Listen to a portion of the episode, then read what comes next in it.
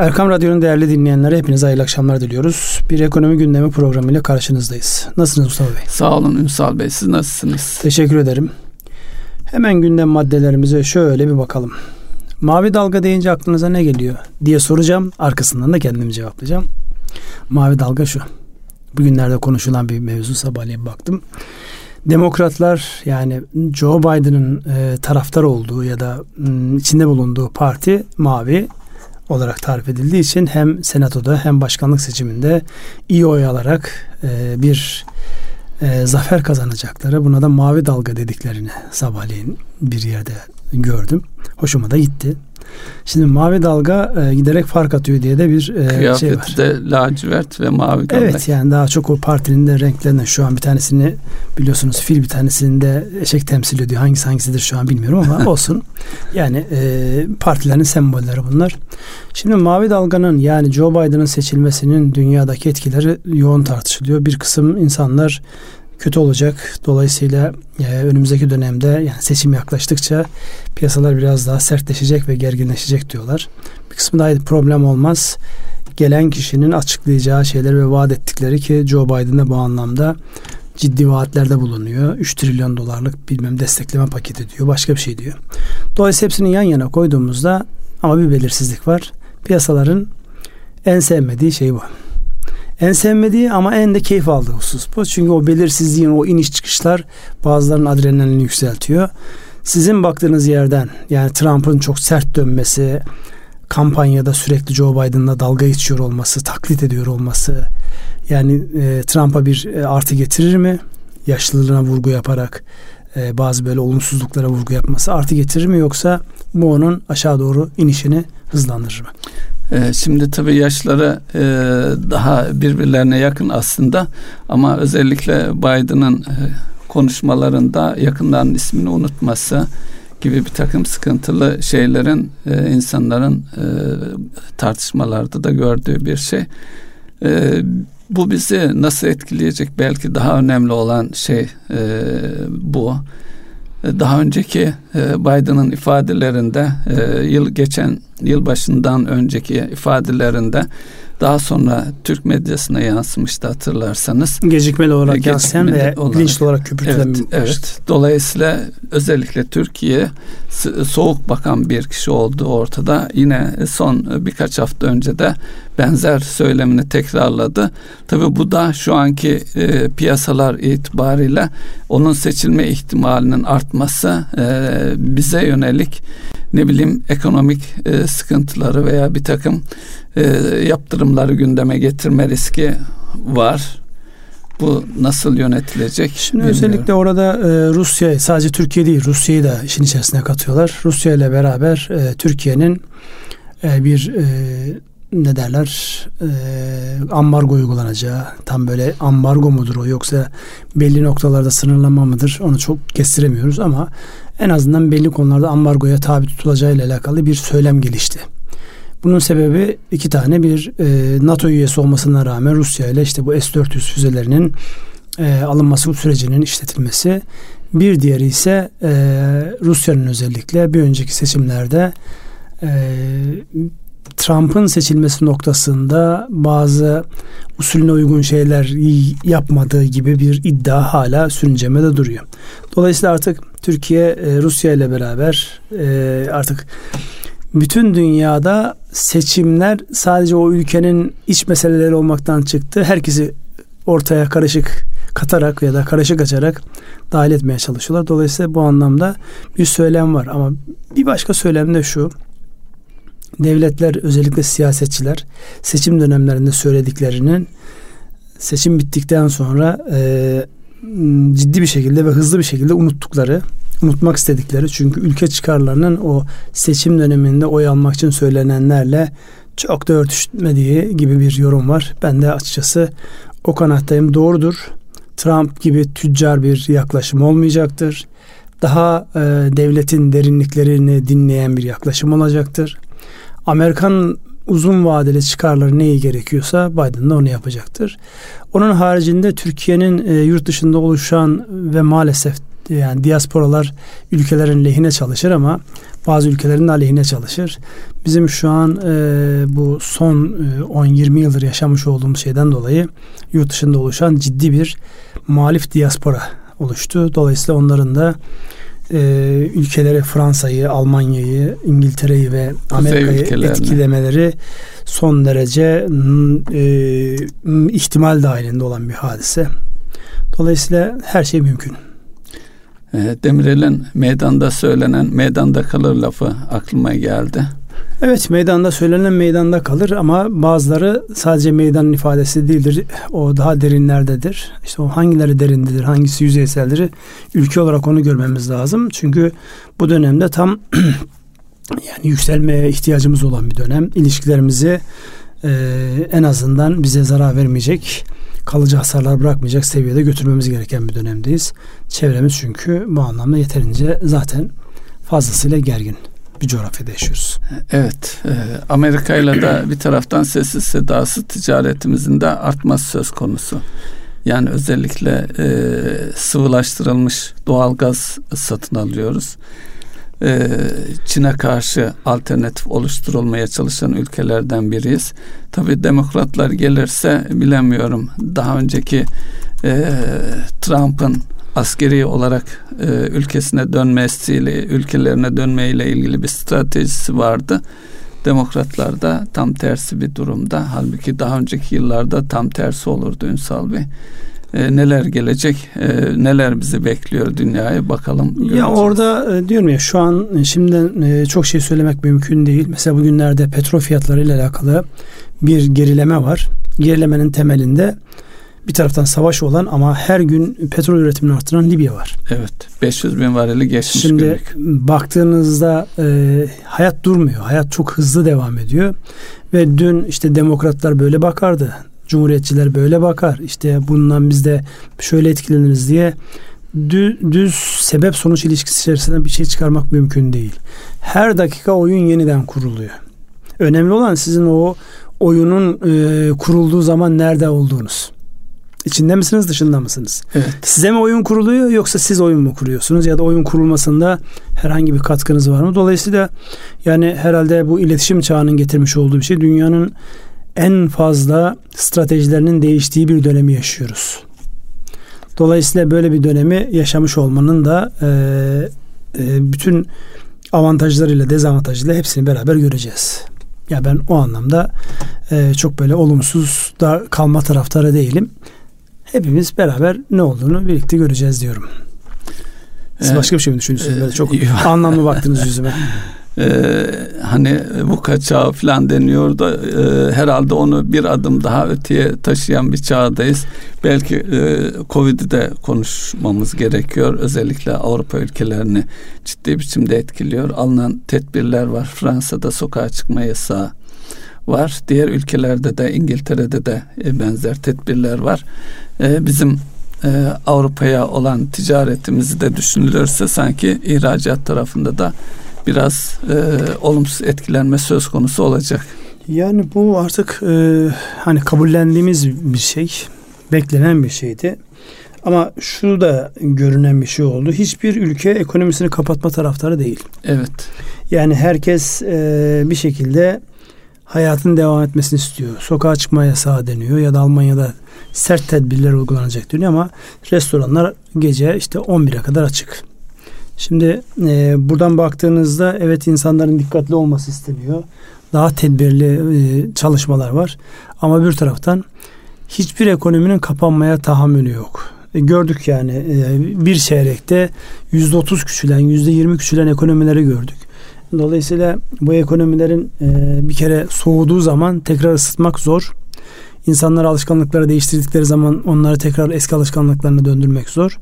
Öbür taraftan hayat devam ediyor. İnsanlar bir şekilde tüketmeye, e, eğilimlerini yeni e, oyuncaklarıyla devam ettirmeye yani niyetliler. Hayatta o şekilde devam ediyor. Dolayısıyla evet bir kapanma olacaktır. Bizim piyasalarımızda kayıplarımız olacaktır. Ee, bunlar realite. Bunları kabullenip yönetmek lazım. Benim asıl dikkatimi çeken e, Suudi Arabistan'la başlayan İşte Fas'ta Türk mallarına e, fahiş diyebileceğimiz gümrük vergileri uygulayarak bu kervana katıldı. Önümüzdeki dönemde emirlikler buna katılabilir. Çünkü emirlikler zaten Türkiye'nin hareket alanında çok fazlasıyla e, varlardı. Onun ötesinde hemen aşağımızda en yoğun ticaret yapmış olduğumuz Irak'ta şu an çok yoğun bir şekilde iç üretime yönlendiriyorlar insanları. Yani bizim oraya en yoğun satmış olduğumuz yumurtaydı, tavuktu, makarnaydı bu tip şeylerle alakalı devletin çok yoğun teşvikleri var. Dolayısıyla piyasalar yeniden kurulan bir dönemde. Yani Covid bu işin e, olsa olsa hızlandırıcısı olur, bahanesi olur. Ama asıl e, alışkanlıklar ve tutumlar değişiyor. Ee, şimdi e, IMF'nin bir açıklaması vardı. 4,4'lük ee, bir küçüm, küçülme bekleniyordu 2020'de. Şimdi onu 5.2'lik bir küçülme yönünde e, revize ettiler. Tabi bu arada e, bizim e, Türkiye ile ilgili daha önceki %5'lik bir küçülmesi vardı. Onu değiştirmedi. E, orada muhafaza ediyor. Ama bu e, özellikle son e, e, çeyrek, üçüncü çeyrekteki gelişmeleri de dikkate alırsak ikinci ve üçüncü çeyrekteki e, bunun e, havada kaldığı bir sanki bir araştırma e, yapmaksızın e, yani kes yapıştır tabiriyle tabir edebileceğimiz şekilde bir yaklaşım olduğu söyleniyor. Yani ülkemizde hiçbir ekonomist IMF'nin bu öngörüsüne katılmıyor. Ancak neticede e, bunu biz kendi içimizde biliyor isek de e, dünyada e, itibar edilen bir örgüt. Dolayısıyla e, diğer ülkeleri, finansörleri de bizim bize bakış açıları yönünden olumsuz etkileyeceğini düşünebilir miyiz? Orada bir e, bilinçli bir e, tavır var mıdır? Bize maliyeti olur mu Ünsal Bey? Şimdi bize maliyetinin şu an bile olduğu kesin. Özellikle bugün şu an notlarımda onu bulmaya çalışıyorum da daha önceden adını duymadığım bir kredi derecelendirme firması Türkiye'nin e, notunu kırmış. Ama bilinen bu üç büyüklerden dört büyüklerden birisi değil. Yani yeni bir şey olarak gördüm. Notlarımda vardı onu şu an e, gelmedi aklıma. Şimdi e, hafızalarda tabii nasıl yer aldığınız önemli. Yani mesela uluslararası medya okumaları bunu üniversite öğrencileriyle yapmış olduğumuz derslerde hiç unutmadığım bir şey var. BBC mesela Türkiye ile alakalı bir fotoğraf verecek olsa nerenin fotoğrafını veriyor? İşte muhtemelen bizim Bağcılar, Esenler orada evet. ara bir sokakta böyle çamaşırların balkondan balkona ya da binadan binaya asıldığı. 30-40 yıl önceki Türkiye fotoğrafını yansıtmaya çalışıyor. Yani evet. olabildiğince kötü. Yani böyle insanlar bir e, sefalet içerisinde şehir yok, plan yok, hiçbir şey yok. Yani tamam bunlar bizim bir kısmı gerçeğimiz yani. E, bu söylemiş olduğum semtlere gittiğimizde dönüşmesi gereken çok yerler var böyle mimari anlamında da yaşam kalitesi anlamında. Fakat Türkiye deyince akla niye orası geliyor sorusunun cevabı. Şimdi bu hafızalara kazanmış bir şey. Yani burada Türkiye ile alakalı baktığımızda maalesef bir kısım insanların görmek ve göstermek istedikleri yer burası. Öbür taraftan da her atılan adımda hesaba katmak zorunda kaldıkları karşılarına çıkan bir Türkiye var. Şimdi bu Türkiye'ye eğer rakip olarak siz e, masaya almak istemiyorsanız olabildiğince zayıf göstereceksiniz. Bunun ötesi bir yok yani. Şimdi ne kadar e, dersek diyelim e, bunlar objektiftir.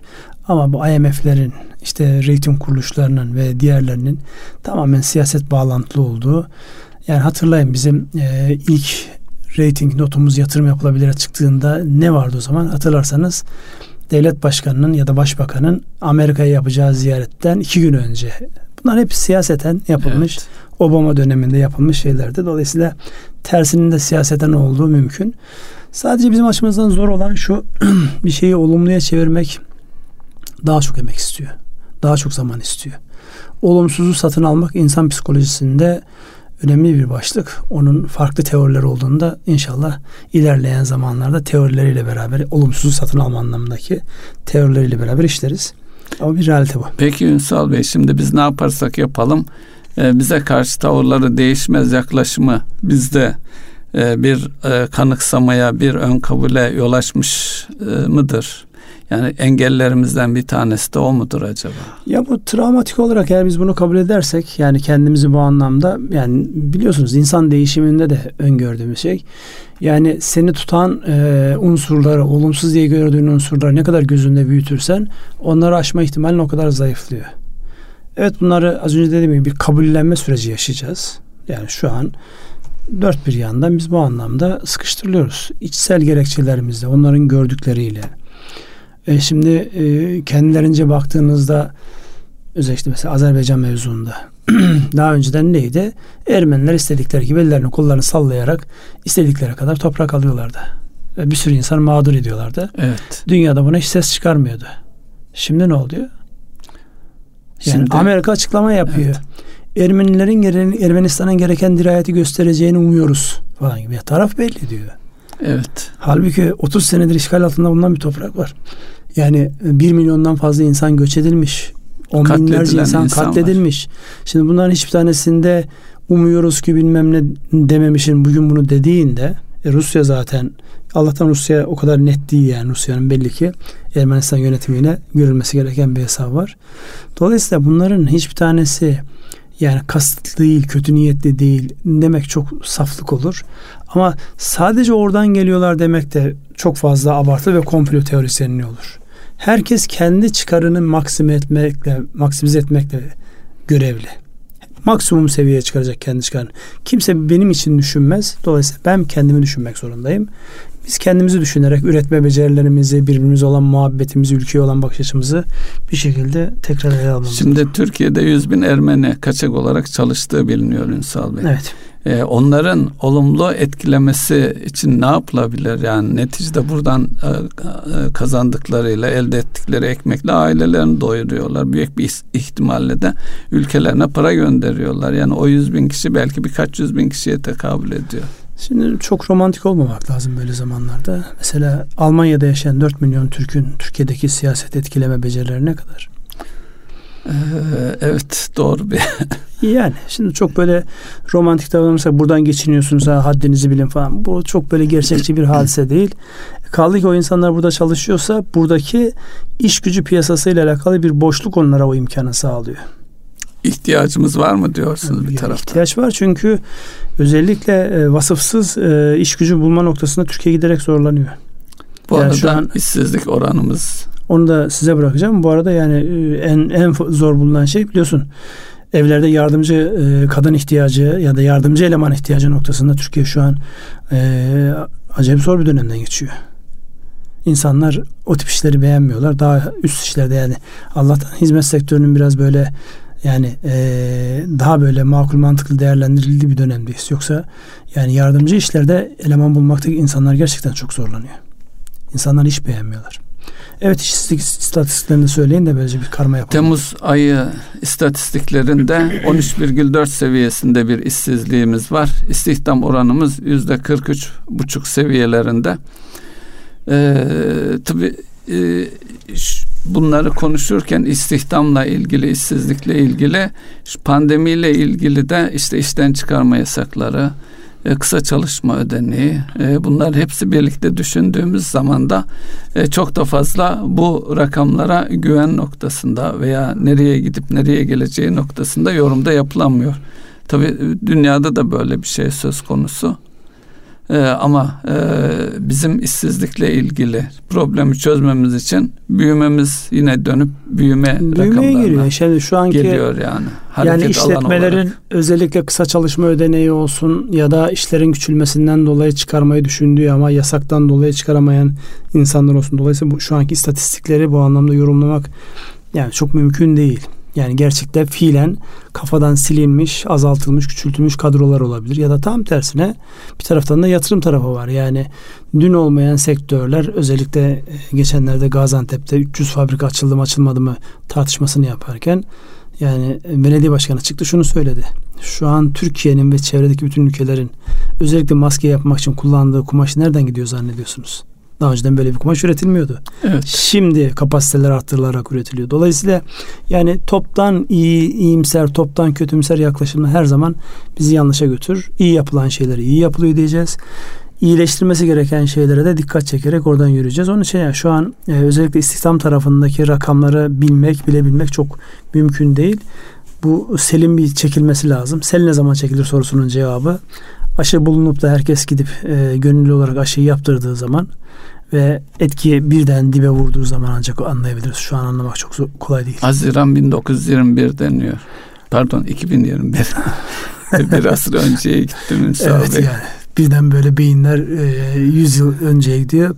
Buradaki tabi e, yani o kadar uzun süreceğini düşünmüyorum ben. Çünkü özellikle bu Trump'ın iyileşme sürecinde gösterilen performans yani eli kulağında gibi bir e, söz söyletiyor bana.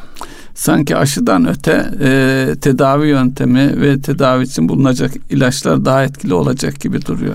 Ya onu şeyde görüyoruz zaten. Avrupa'da özellikle Almanya özelinde görüyoruz. Almanya'da işte nüfusun yaşlı olması, oranların yüksek olması ama öbür tarafta ölümler düşük. Dolayısıyla bu bir şekilde e, tedavi, tedavi ediliyor. ediliyor. Ama maliyetli bir süreç. Yani sizin hem şu an üretime katkı sağlamayan hem de çok ciddi e, sağlık giderleri e, kanalize etmeniz gereken bir nüfus yapınız varsa evet yani şu an e, büyük ölçüde tedavi ediliyor ama uzun vadeli baktığınızda ekonomilerde kalıcı hasarlar bırakacak e, etkileri var bunun. Dolayısıyla sosyal güvenlik sistemleri, sağlık sistemleri yani bu sürecin sonunda gözden geçirilecek o kadar çok başlık var ki zihinlerimizi hem bugünü hem de geleceğe hazır etmemiz lazım. Gelecek farklı bir şekilde inşa olacak. Evet. Peki yine büyüme dedik. Ünsal Bey sanayi üretimi ile ilgili rakamları nasıl yorumlarsınız? Sanayi üretimi yıllık 10,4 e, büyüdü. E, bir önceki ayla kıyasladığımız zaman 8,5'tu 3,4 e, neticede e, rakamlar iyiye doğru gittiğiniz işte ifade edebiliriz. Sektörel bakmak lazım. Yani sektör anlamında baktığımızda e, çok iyi olanlar yani daha önceki yıllar e, performansı nispeten e, düşük olan, daha önceki yıllara göre performansı düşük olan sektörler olduğu gibi önceden olmayan ama şu an çok yoğun bir şekilde çalışılan sektörler var. Yani olay sadece Türkiye ile alakalı değil. Bizim yani ihracat bağlantılı büyüyeceğimizi düşünürsek dünyanın kat edeceği, gelişeceği, geliştireceği e, performans ya da görünüm burada çok önemli rol oynayacak. Onun için dünyayı yakından izlememiz gerekiyor. Burada orta yüksek teknoloji bu ay itibariyle bakınca 6,3 Ünsal Bey yüksekleri söylüyorum. Dayanıklı tüketim malları 4,8 e, toplam sanayi 3,4 şeklinde gidiyor. Yine yıllığa baktığımız zaman yine yüksek teknoloji 17,4 ile e, büyüme açısından yüksek görünüyor. Yine onu ara malların e, üretiminde 13,6 ile e, izliyor. Şimdi burada e, şöyle bakıyorum ben orta teknoloji ve e, dayanıklı tüketim maddeleri arasından baktığımızda Türkiye gerçekten marka oluşturabildiği e, nadir alanlardan birisi bu bölge. Özellikle dayanıklı tüketim malları konusunda beyaz eşyada, elektronik eşyada fena olmayan hatta büyük markalara üretim yapan iyi tesislerimiz var sanayi ve üretme noktasında böyle bir becerimiz var.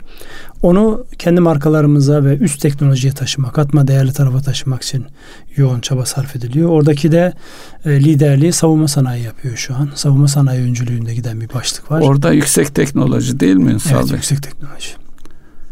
Evet. Ya dün şey vardı hatırlarsanız sizin de dikkatini çekmişti bir Fransız kanalı e, Azerbaycan Devlet Başkanı İlham Aliyev ile röportaj yapıyor e, hanımefendi soruyor ne kadar drone, Türk drone'u var elinizde diyor. O da yeterince. Evet. Şimdi yeterince cümlesi ve bunu böyle tebessümle gülerek söylüyor. Dolayısıyla e, bizim işte e, İsrail'den ve Amerika'dan yani sınırlarımızı gözlemlemek için yalvararak istediğimiz, parasını ödediğimiz ama alamadığımız şeyler düşündüğümüzde yani birilerinin size yeterince var ve üst teknoloji e, bu insansız hava araçlarında yeterince var diyecek kadar kendini iyi hissetmesi bu sadece bizde değil çevremizde de ne kadar ciddi fayda sağlayabileceğimizin göstergesi. Onun için bu farklı bir tarafa doğru evriliyor bizi. Onu görmek icap eder. Fakat bu yapısal problemlerimizi de gözden kaçırmamamız icap ediyor. Cari açıktaki büyüme artıyor. Cari açıktaki büyümenin artmasının e, yani can sıkan tarafı şu eskiye göre daha yüksek oranlarda borçlanıyoruz. Sizin notlarınızda görmüştüm. Bankaların sendikasyonları yenileniyor. Nedir oradaki görüntü? Ee, Akbank'la ilgili bir haber vardı Ünsal Bey. 700 milyon dolarlık vadesi gelen bir e, bir yıl vadeli bir sendikasyon kredisi aynı rakam yenilendi. Dolayısıyla bu e, Türkiye'ye olan neticede e, ilgili bankaya olan güvenin devam ettiğini gösteriyor. Yani kapanması da istenebilirdi. Ya orada Türkiye hiçbir dönemde borcunu ödemekte zorlanmadı. Sadece e, can sıkan taraf maliyetler artıyor. Yani dünya sıfır e, finansman maliyetiyle ekonomilerini büyütürken rakipleriniz buradayken siz yüzde devlet olarak yüzde altı nokta beşler yüzde yedilere yakın borçlanıyorsunuz. Evet. Dolayısıyla bu yani can sıkan taraf burası. Bunun bir an önce e, halledileceği e, günlerin halledildiği günlerin gelmesi noktasında yani zihnimizi kafamızı oraya yormamız lazım. Yani sadece dua etmek değil yani sözde dua edelim ama fiili olarak da yapısal problemlerimizi çözerek özellikle bu dışa bağımlılığın cari açıktan dolayı finansmandan e, dolayı dışa olan bağımlılığımızı bir şekilde yönetiyor olmamız icap eder. Ünsal Bey geçen hafta yabancıların portföy e, yatırımı olarak 700 milyon dolar civarında bir kaynak girdiğini konuşmuştuk. E, e, evvelki haftaya tekabül evvelki ediyor. Hafta, evet. e, geçen hafta ise e, 441 milyon dolarlık yine yabancılardan bir çıkış söz konusu. Dolayısıyla e, beklentimizde sanki bunun artarak devam edeceği yönündeydi. E, döviz kurunun bugünkü seviyesi mi nedir e, buradaki e, çünkü e, Merkez Bankası ve BDDK'nın bir takım kararları çerçevesinde yabancı kısa vadeli kaynakları kastediyorum. Onların girişini kolaylaştıracak da e, bir takım değişiklikler yapılmıştı. Genel bir bakış açısıyla neler olur? Şimdi eskiye göre e, özellikle ticari işletmelerin, büyük şirketlerin, uluslararası şirketlerin karar vermesinde hareket unsurunda kendi e, planlamaları, kendi stratejik yaklaşımları ön plandayken son zamanlarda e, şunu çok net görüyoruz artık devletler bunu yönlendirmeye başladı. Yani burada mesela e, özellikle Türkiye Körfez bölgesiyle, Suudi Arabistan'la yani Katar dışında kalan ülkelerle çok ciddi şeyler var. Yani onların sahibi olduğu bankalar var, şirketler var. Türkiye'de yatırımlar vardı. Yani inşallah doğru değildir ama doğru olma ihtimaline de e, göz önüne almak lazım. Ee, Suud yönetiminin e, Türkiye'de gayrimenkul olan vatandaşlarına Türkiye'deki gayrimenkullerinizi satın talimatı verdiği. Şimdi biz bir taraftan 250 bin dolarlık gayrimenkul aldıklarında vatandaşlık hakkı vererek yani insanların ülkemize olan bağını biraz daha kuvvetlendirmeye çalışırken öbür tarafta kültürel, dini hangi anlamda söylersen söyle bir sürü bağlantımız olan bir ülkenin tepe yönetimindeki tamamen e, yani iradeyi sıfırlamış bir vaziyette uzun soluklu düşünmeyen günübirlik bir yaklaşımla böyle bir karar alındıysa bunun yaklaşım anlamında bizim e, farklı bir noktaya ekmemiz gerekiyor. Dolayısıyla yani şu an olaya ticari bakıldığı kanaatinde değilim. Biraz duygusal bakıyor insanlar. Bunda yansımalar olacaktır. Ama ben bu ülkenin potansiyelini görüyorum. Bu ülkenin nelere yapabileceğini görüyorum. Bunu sadece bizim görmemiz değil, dünya görüyor bunu. Bugün olmasa yarın o gelecektir. Yani o konuda benim endişem yok. Fakat geçen haftaki o 700 milyon dolar, yaklaşık 700 milyon dolarlık girişin devam etmesini yani açıkça söyleyeyim gönülden istiyordum. Fakat e, olmadı. Ee, bu Gelecek hafta nasıl oldu bilmiyorum. Bu arada Ünsal Bey ben e, konut satışlarıyla ilgili istatistikte yayınlandı. Buradan e, uyruklarına göre ülkeler hangi ülke vatandaşına kadar e, konut almış diye baktım siz söylerken 5269 konut satışı gerçekleşmiş. Burada en fazla satış 908 adetle İran, yine yaklaşık rakamla Irak, ve 450 civarında Rusya Federasyonu sonra Kuveyt var 250 Kazakistan e, başka e, enteresan ülkelerde Mısır var mesela 97 adet Ünsal Bey. Ya 97 80 milyonluk nüfusu düşündüğünde Katar çok fazla var. bir şey. En düşükte Katar 71 konut. Yani nüfusuna bak. Evet nüfus da düşük. Ee, ama Suudi Arabistan daha önceki istatistiklerden banko listede olurdu e, sizin bu e, söylediğinizi teyit ediyor bu tabloda. Yani bu sadece şey değil özellikle Türk mallarına koymuş oldukları ambargo başta tekstil sektörü olmak üzere. Halbuki çok anlamsız değil mi onların bize karşı olmaları Ünsal Bey? Ya olay kendileri olsa e, bir Sahibinin sesini yorum, yorumlayacaksın ama kendileri değil ki. Yani yıllarca işte e, o Umre'de ya da Haç'ta karşılaştığımız o Filistin için edilen duaların artık edilmediğini herkes biliyor.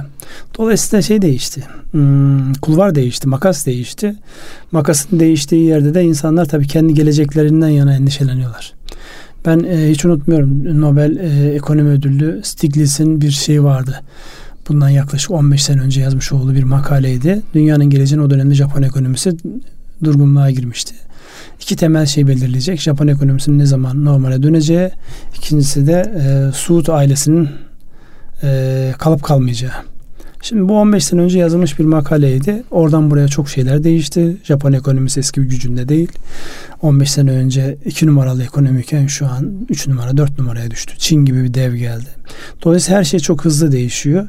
Onlar da değişecek. Onların da bir şekilde yer alacak. Asıl problem şu başta Gaziantep olmak üzere birçok şehrimizde Suudi Arabistan ve Körfez bölgesine yapılan yani sırf oradaki ihracat için kurgulanmış yapılar vardı. Onlar şimdi e, yoğun bir şekilde arayış içerisindeler. Değişik formüllerle bir şekilde ama maliyetleri artırarak rekabet gücümüzü nispeten kıracak, olumsuz etkileyecek e, unsurlar devreye girerek e, yollar arıyorlar şu an. E, Rus uçağı düşürüldüğünde Rusya olan ihracatımız Balkan ülkelerine kaymıştı. Onlar üzerinden Rusya'ya gidiyordu. Burada da benzer şeyler yaşanacaktır. E, muhtemelen yani yakında e, şimdi Suudi Arabistan'da Made in Bulgaria, Made in Romanya diye şeyleri çokça görürüz herhalde.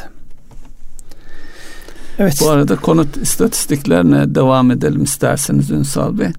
136.744 konut satılmış. Geçen aya göre e, düşük. E, geçen yılın aynı ayına göre kıyaslayacak olursak 6,7'lik bir e, azalma var ama e, Ocak Eylül karşılaştırmasına bakıldığı zaman 2019 ve e, 2020 olarak baktığımız zaman da 34.2'lik bir e, büyüme var.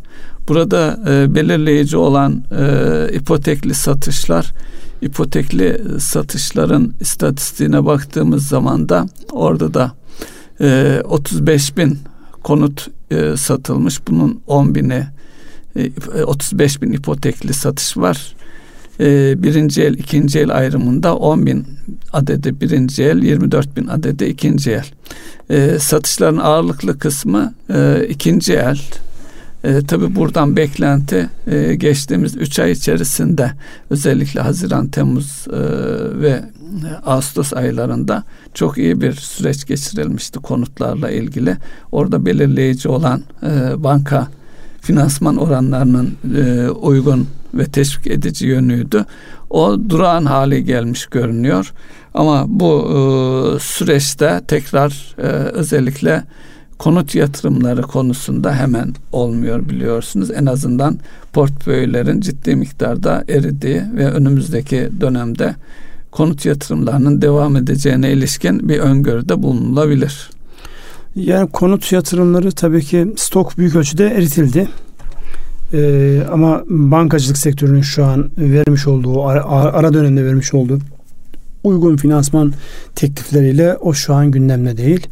Dolayısıyla e, özellikle konut e, üretenlerin ve konut alacakların dikkate alacağı bir e, çok fazlasıyla dikkate alacaklar bir süreçteyiz. İşte onun alternatif olarak işte bu e, tasarruf yöntemiyle e, yani insanların bir araya gelerek havuzlar yöntemiyle oradaki farkındaysanız el birliği yöntemi. İşte her biri kendi bu her, kavramları kullanmakta zorlanıyoruz. Her biri birisinin sloganı çünkü.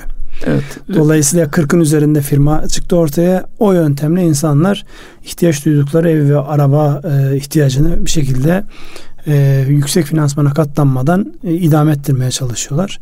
Orada bir büyüme var. Orada o ekonomi hızla büyüyor.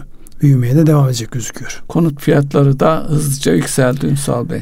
Hele hele yeni e, konutlar üretildiğinde şu anki fiyatların daha üzerinde olacağı da söyleniyor. Ya buradaki temel problem bence arsa üretiminde sıkıntı var. Yani İstanbul gibi devasa bir alanda bir taraftan yeniden yapılması gereken yani bundan 10 sene önce daha yapılsa 15 sene daha önce daha yapılsa yani e, yaşam kalitesi anlamında çok kötü olan yerlerin yıkılıp arsaya dönüştürülüp tekrar yeni baştan dizayn edilmesi gerekir. Fakat oradaki şehir kültürü de bugün işte e, sabahleyin sizinle Çamlıca tarafından Kadıköy'e baktığımızda ne gördük? Beton yığınları. Beton ormanı gördük. Dolayısıyla yani e, baktığımızda bunun işte Fikirtepe kentsel dönüşüme girdi ama ortaya betondan oluşan devasa yani yaşam kalitesi Ruhsuz, arttı mı? Evet. Bence artmadı. Yani yaşam kalitesi daha da zorlaştı. Ee, üst üste bindirilmiş, mantığı olmayan yapılar ortaya çıkıyor. Dolayısıyla arsa üretiminde bu kadar zorlandığımız bir dönemde yani konut fiyatlarının yukarı gitmesi engellenebilecek gibi bir şey görünmüyor. Ya şu an lüks konutta metrekarenin en iyi şeyde 2500-3000 liraya mal olduğunu düşündüğümüzde şu an e, yeni yapılmış hangi dairenin 10 bin liradan aşağı e, metrekaresinin satıldığını görüyorsunuz siz. Çok ciddi marajlar var orada. Bunun sebebi de arsa maliyetleri. Evet, e, bu arada diğer istatistiklere birer cümle de olsa değinelim isterseniz. Parakende satış e, e, hacmi değişim oranı 5,8 geçen ay 12,5'ta. Dolayısıyla orada bir kırılma var. E, hala alışveriş merkezleri istenen seviyelere gelemedi. E, sok cadde mağazalarının biraz daha öne çıktığı söyleniyor. Ama hala açılmayan e, dükkanlar dikkati çekiyor. Evet. Ya bir müddet bu şekilde devam edecek. Hele işte bu yeni yükselme trendine baktığımızda bunun etkileri devam edecektir. Başka hangi istatistikler var elinizde? E, ciro e, e, en istatistiği var. Orada da 20 23,5'luk bir artış olmuş Ünsal Bey. Hangi ayda? Ağustos aya ilişkin. Şimdi tabii bu istatistikleri yani sağlıklı bir şekilde geçmişle karşılaştırmak da şu an çok e, anlamsız, anlamsız geliyor. geliyor. Yani, evet. evet yani yani eşit şartlarda e, etkilerden arındırılmış demek lazım ama şu an e, dünyayı sallayan bir etki var. Bu etkinin e, arındırılması da kendi içerisinde çok kolay değil. Dolayısıyla istatistiklere bir taraftan bakmadan edemiyoruz ama bir taraftan da bakınca tuhaf duruyor. Yani e, yorumlasan bir türlü, yorumlamasan başka bir türlü. Onun için e, orayı şimdilik e, isterseniz pas geçelim. Onun haricinde başka konu başlıklarımız olarak ne var? Onun haricinde e, birer cümlede olsa genel olarak değindik Ünsal Bey. Belki şu e, Covid etkisiyle e, etkisinden bahsetmemiz gerekir mi? Covid etkisinden bahsedelim ama bu arada özellikle yani bugünlerde netleşmesi beklenen Brexit hadisesi uzatılacağına dair ipuçları görünmeye başladı. Yani taraflar yani şu ana gelinen noktada yani anlaşmanın ya da ne tarafa doğru gideceğinin bugün kestirilemeyeceğini, bunun süresinin uzatılacağıyla alakalı bir e, gündem var. Onu da bir madde olarak oraya dokunmuş olalım. Şimdi tekrar Covid'e döndüğümüzde e, yani üretmenin, finansmanın ve desteklerin Amerika özellikle burada en önemli şey. Çok büyük bir paket vardı. O paket seçim sonrasına bırakıldı. Şimdi yani mali destekle alakalı paketin seçim sonrasına bırakılmış olması dolayısıyla daha doğrusu iki tarafında bunu çekmiş olması yani başkan çekti öbür tarafta onun daha uygun düşeceği gibi bir yorum yapıldı. Bunlar işte dünkü mesela piyasaların o kadar sert dalgalanmasının temelinde iki şey vardı. Bir Amerika'daki bu mali destekle alakalı kararın geri çekilmiş olması. Öbürü de e, tekrar özellikle Amerika olmak üzere üçüncü tepe noktaya ulaşılmış olması bu e, bulaşıda. Peki ülkemizle ilgili olarak da bu kısa çalışma ödeneğinin Ekim ayı dahildi biliyorsunuz. Bu ay sonunda eğer uzatılmasa e, bitmiş olacak. Sanki e, tekrar uzatılması yönünde bir ihtiyaç olduğunu söyleyebilir miyiz?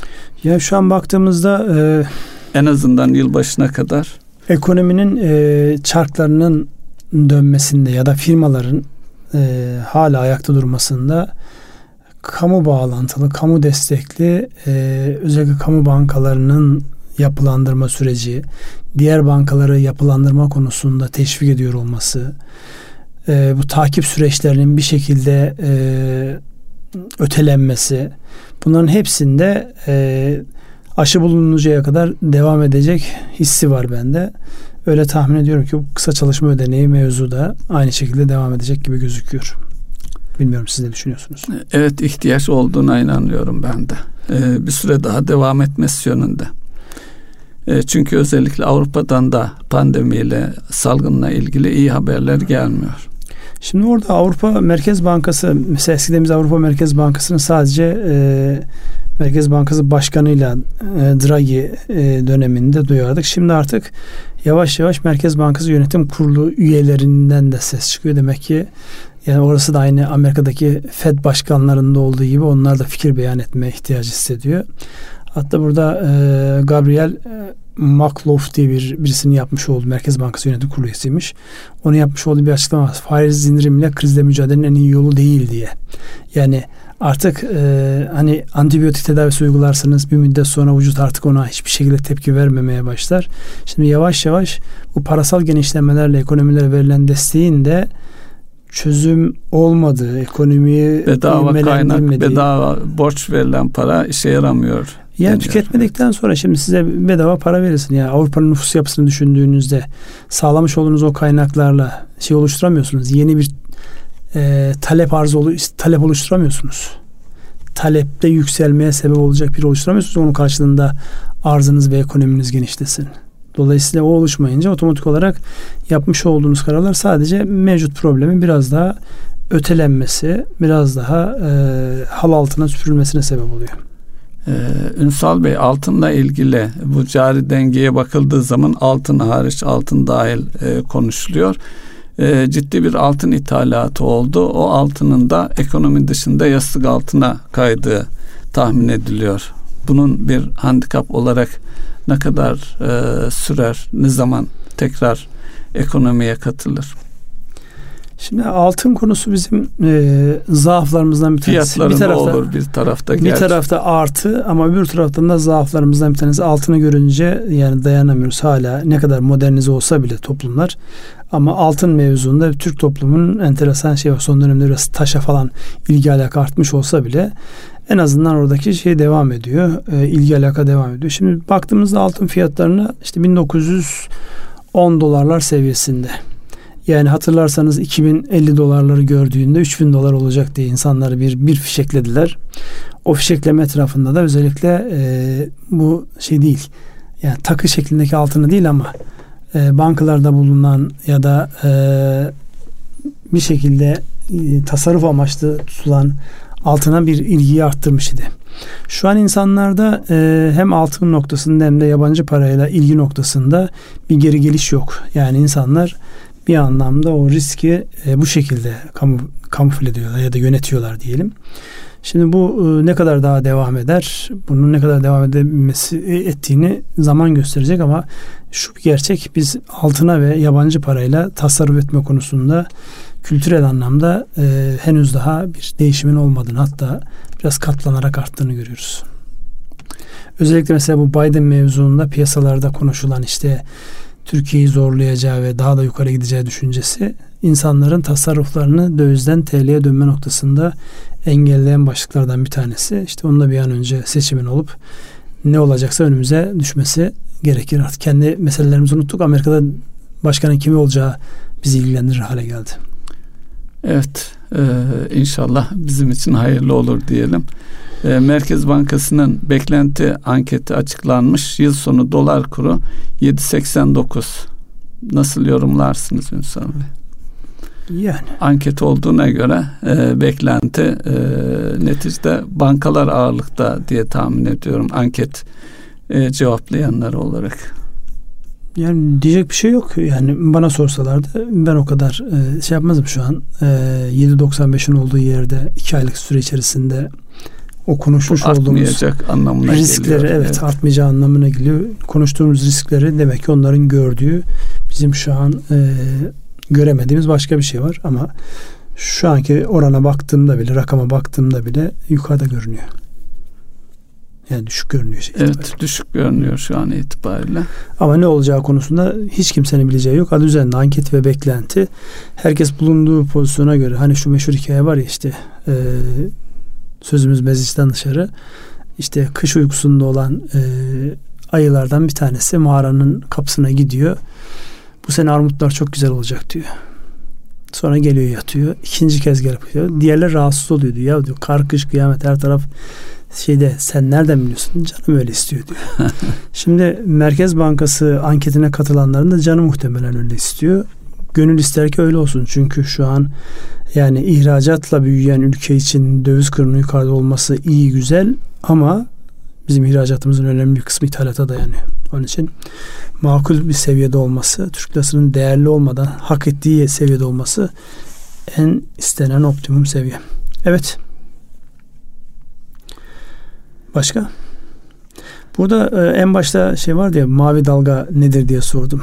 Şimdi mavi dalga yeşil paket diye e, Joe Biden'ın bir kampanya şey var. Bir de Tina şehre geri döndü diye iki tane başlık var. Biraz böyle magazinsel. O nedir Ünsal Bey? E, Tina da e, bir There is no mi? alternative diyor. Hmm.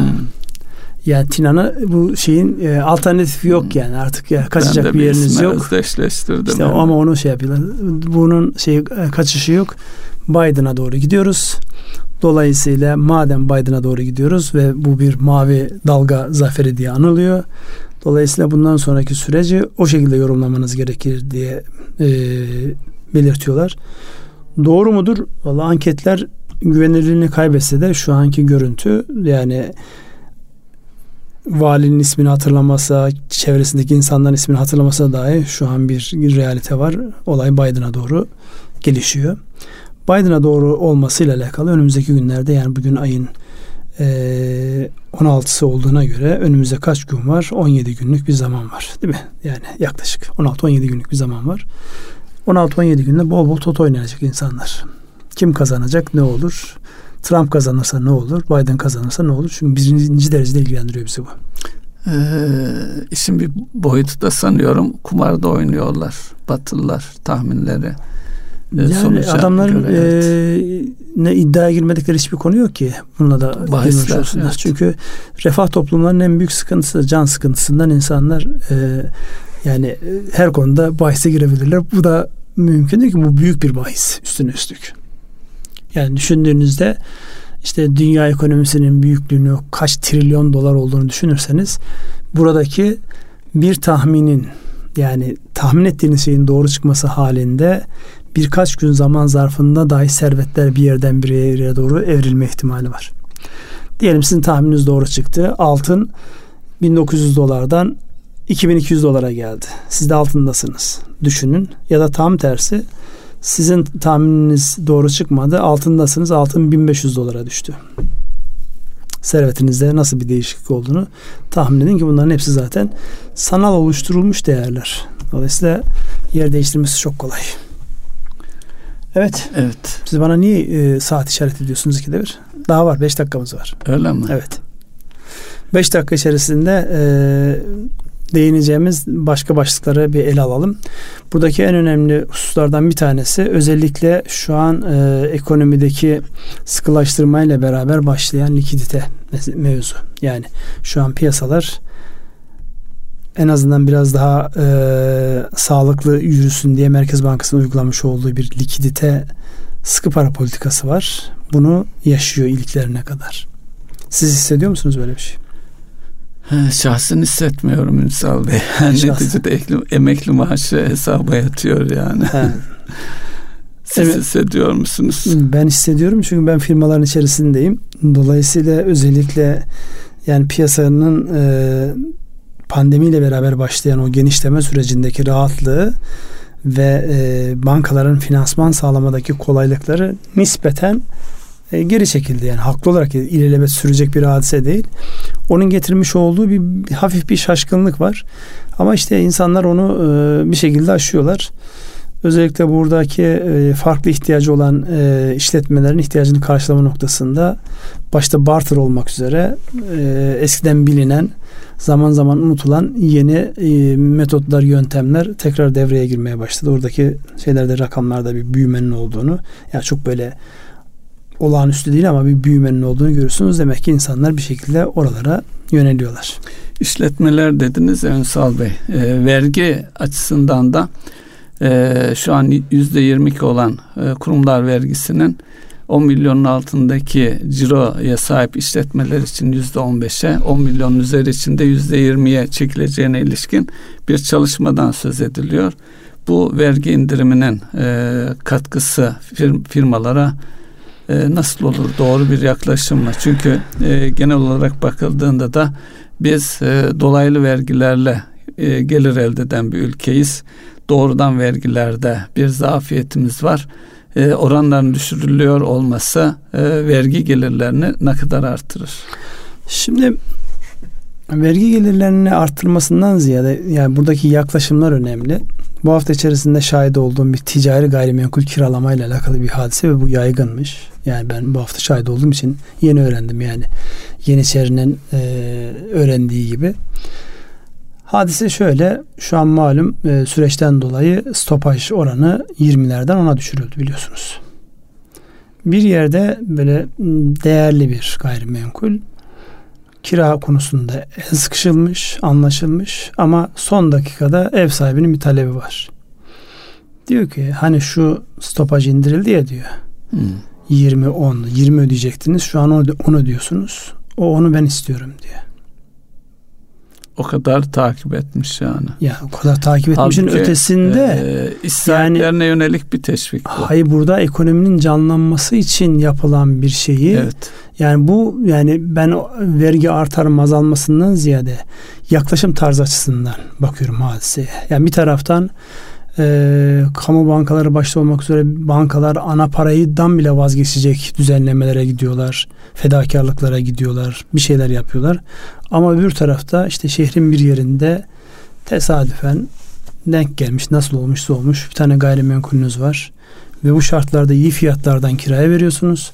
Devletin iş sahibine bu dönemde yani takdir edilmesi gereken girişimciyi teşvik etmek için yapmış olduğu bir şey rantiyerin e, kırışalım e, şeyiyle karşınıza geliyor. Dolayısıyla bakış açısının, zihniyetin e, nasıl değişeceği beni daha fazla ilgilendiriyor. Yoksa yani bunlar vergide toplayamazsınız, biraz borçlanırsınız, ekonomi biraz iyileşir, vergiler arttırırsınız. Hepsi mümkün. Hepsi bir şekilde dengeye gelir. O zihin nasıl dengeye gelecek sorusunun cevabını ben arıyorum şu an. Ee, evet, orada da e, kültür, e, ticari ahlak hepsine bir düşünmek lazım. Hepsini bir düşünmek lazım. Evet işaret ettiğiniz noktaya geldik. Şu an süremizi doldurduk büyük ölçüde. Nasıl kapatmak istersiniz bugünkü program? Ee, Azerbaycan yine hatırlayalım oradaki kardeşlerimizin zaferini e, inşallah e, tez zamanda görürüz. E, onun ötesinde e, yarın e, doğalgazla ilgili Cumhurbaşkanımızın yeni bir müjdesi olacak. Onun büyük bir müjde olmasını temenni edelim. Ben de amin diyeyim. Erkan Radyo'nun değerli dinleyenleri bir ekonomi gündem programının daha sonuna geldik. Sürçülisan eylediysek affola. Hepinize hayırlı akşamlar diliyoruz. Hayırlı akşamlar.